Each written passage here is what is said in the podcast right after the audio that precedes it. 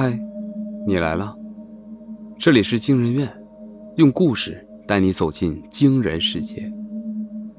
本节目由惊人院博尔声音工坊联合出品，喜马拉雅 F M 独家播出。我是惊人院研究员子明，我是惊人院研究员南芝。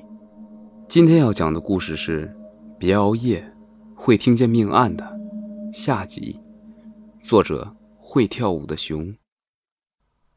张超守在猫眼前，直到苏雷再次出现在楼道里，他才想起自己现在该做什么。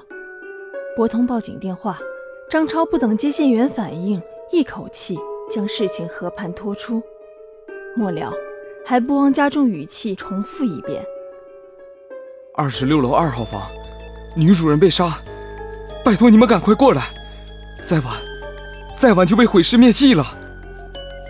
挂断电话后，张超焦躁不安地等待了十多分钟，楼道里才传来了敲门声。透过猫眼可以看到两位警察站在谢奇家门前，门开后苏雷出现在门前。我们接到报警说你家女主人被杀了。当中年轻的警察向苏雷说道：我妻子被杀了。苏雷冷笑一声：逗我吧。我们确实接到了报警。另一位年长的警察厉声回击，他的视线越过苏雷看向房内。你妻子呢？我妻子……苏雷耸了耸肩，他出差好几天了。警官，你们不会是被骚扰电话耍了吧？见两位警察脸上怀疑之色不减，苏雷主动掏出手机：不信，我现在就给他打电话。老婆。电话接通后，苏雷声音瞬间变得甜腻：没什么，就是有两位警察找上门，非说你被杀了，我怎么解释都不听，要不你跟他们说两句？苏雷将电话递给年长的警察，警察接过电话，嗯啊几声，面色缓和下来。我们会查清楚是谁谎报警情。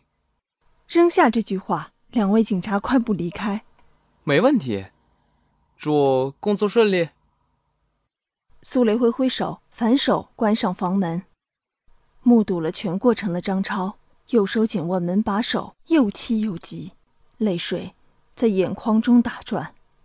他明白，电话里的女人并非谢奇，而是苏雷的情人，可他不敢出面指证，只能眼睁睁看着苏雷逃脱制裁。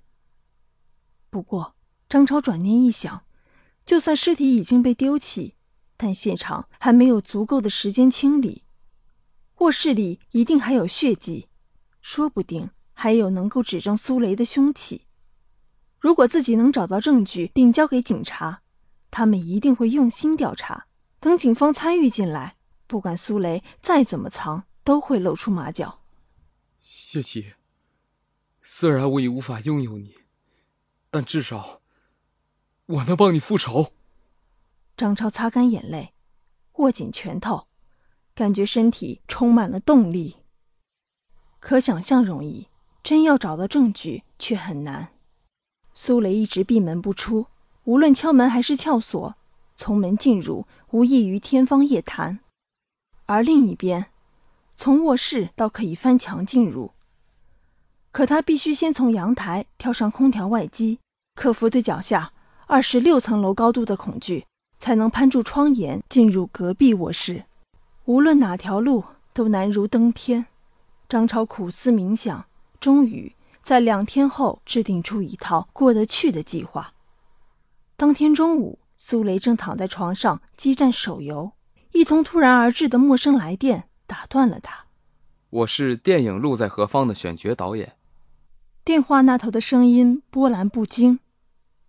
我觉得你的气质与本电影男二号相符，想请你今天下午三点到金马大酒店三零二号房参加角色试镜。不出所料，苏雷果然被试镜通知吸引。五分钟后，他冲出门，等确认他走远，张超立刻开始下一步。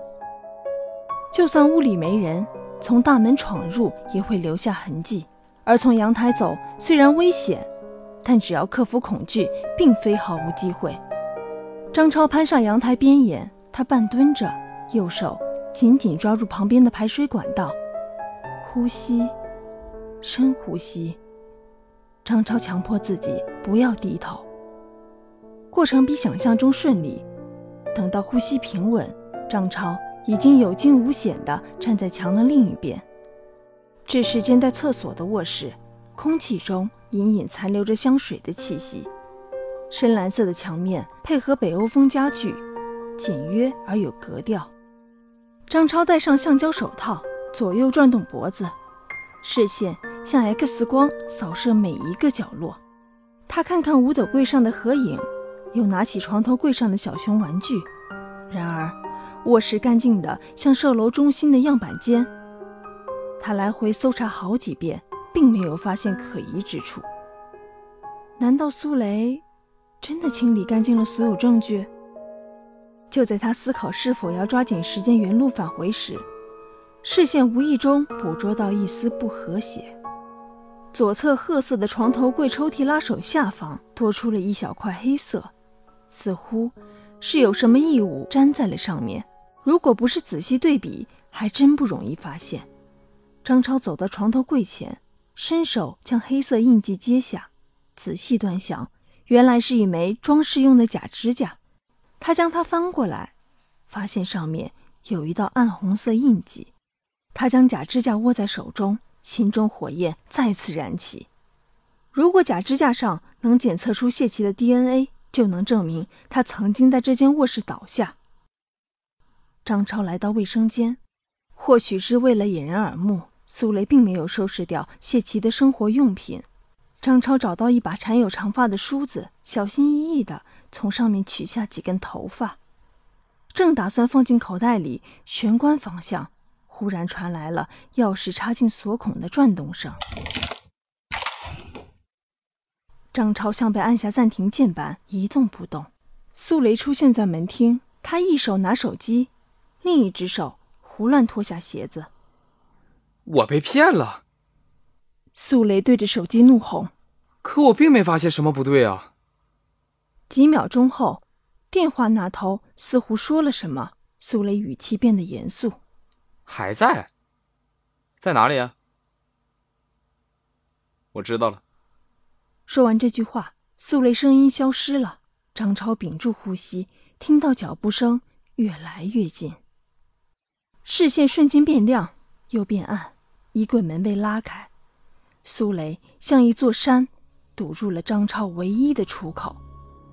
果然在这儿！苏雷对着手机嚷道：“你真是神了！”出来！张超来不及反应，就被苏雷揪住衣领，踉跄着从衣柜里滚出来，还没站稳，脸上就挨了一拳。你他妈是谁啊？苏雷的拳头如雨点般落下，张超连忙抬起左手招架，但毫无作用。照这样下去，自己迟早被打死。想到这里，张超藏在背后的右手动了动，趁苏雷喘气的空档，一下子挥了出来。这，你从哪儿找到的？看到张超手里的东西，苏雷眼睛直了。别过来！张超用尽全力挥出手臂，苏雷躲闪的稍稍慢了些，只能眼看张超手里的东西刺住自己的胸口。我，我，我不是故意的！鲜血四处飞溅，张超脸色煞白，他松开手，眼睁睁看着苏雷捂着插在胸口的水果刀，直愣愣倒在地上。怎，怎么会？他明明已经扔掉了。说完这句话，苏雷抽搐几下，再没了动静。当发现苏雷没有了呼吸，张超完全慌了神，必须马上离开这里。张超站起身，又想到不能将尸体扔在这里不管，于是强行镇定下来，俯下身从苏雷身上摸出钥匙。回去先换衣服，再找出拉杆箱，晚上过来清理现场并带走尸体。电梯外有监控，穿的衣服必须能隐藏身份。不仅如此，还得穿着那身衣服从楼梯口下到停车场绕出去再进来一次。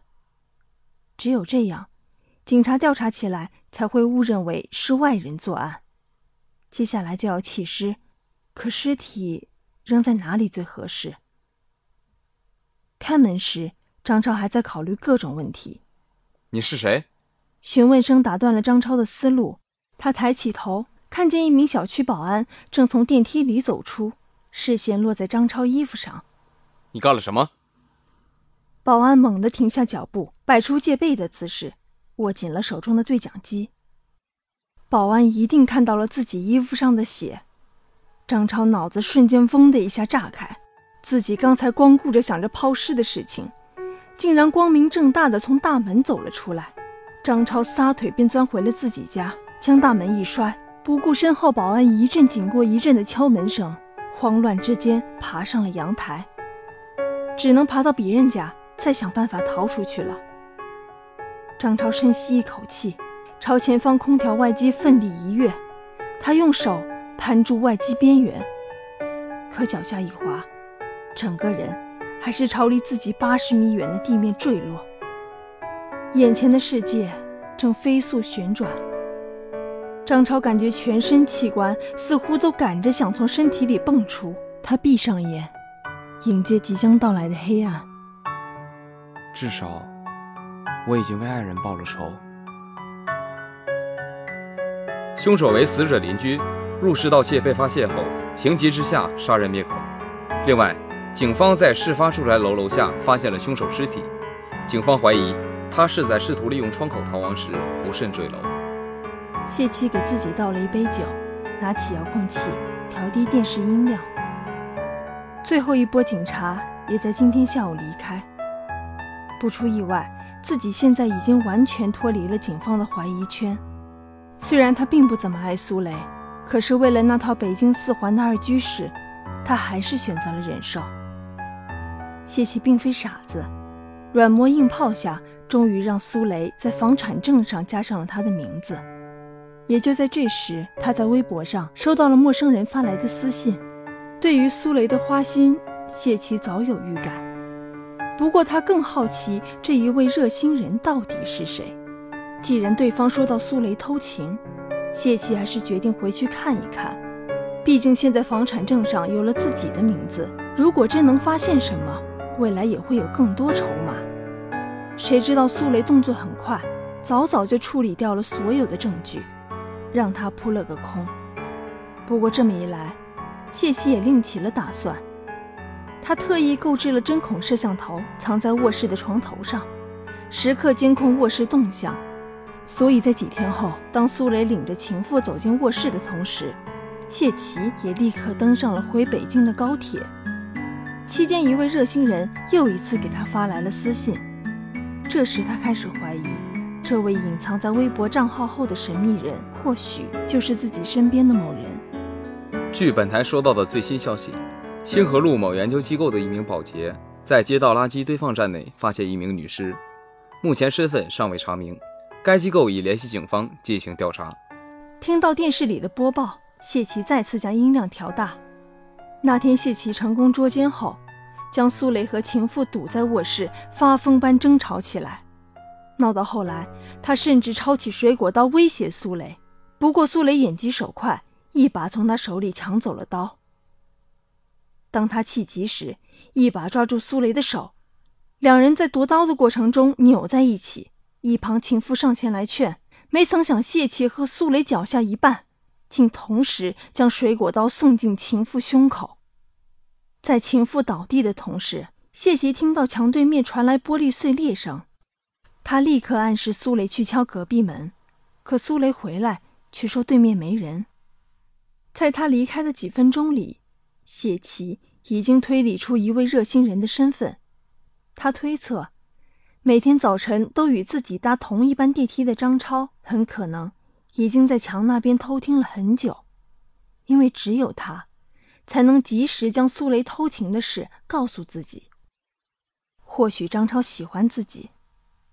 想到这里，谢奇有了一个大胆的计划。他松开马尾，摘下眼镜，用最快速度改变妆容，并找出一套很少穿的休闲装换上，将自己打扮成与平日完全不同的模样。接下来每一步都在冒险。谢奇努力说服苏雷同意了自己抛尸的想法，他们齐心协力将尸体塞进拉杆箱，推出了房门。他知道张超一定在猫眼后面关注门外的一举一动，他想要的是让张超误以为被杀死的是自己。两天后，当谢奇从监控软件里看到张超从阳台侵入卧室，他知道自己赌对了。当下他立即用电话通知苏雷上当，还告诉了他家里近人。接下来发生的一切有如动作电影，丝毫没有让谢奇失望。苏雷冲回家，照他所说的在衣柜里找到了张超，而张超竟然找到了被自己偷偷藏匿在衣柜里的刺死过苏雷情妇的水果刀。趁着两人搏斗，谢奇用电话通知了小区保安，几分钟后就上演了张超失手刺死苏雷并受到保安惊吓失足坠楼的戏码。女尸身份已确定，系某知名网红，经法医鉴定，致死原因为胸口刀伤，死亡时间大约在三天前。此外，警方在尸体手中发现了一张名片。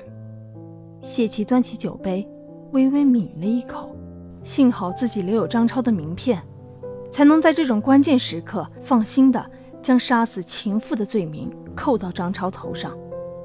虽然风险高，但好在所有知情人都去了另一个世界，死无对证。至于自己，谢奇饮尽杯中美酒，无比欣慰地笑起来。从今天起，这套两居室的房子就正式成了自己的私有财产。奋斗多年，总算在北京有了房。既然如此，那针孔摄像头就不需要了。谢奇删掉手机里的监控软件。卧室里，床头柜上小熊玩具那对漂亮的眼睛闪了闪，随即暗淡下来。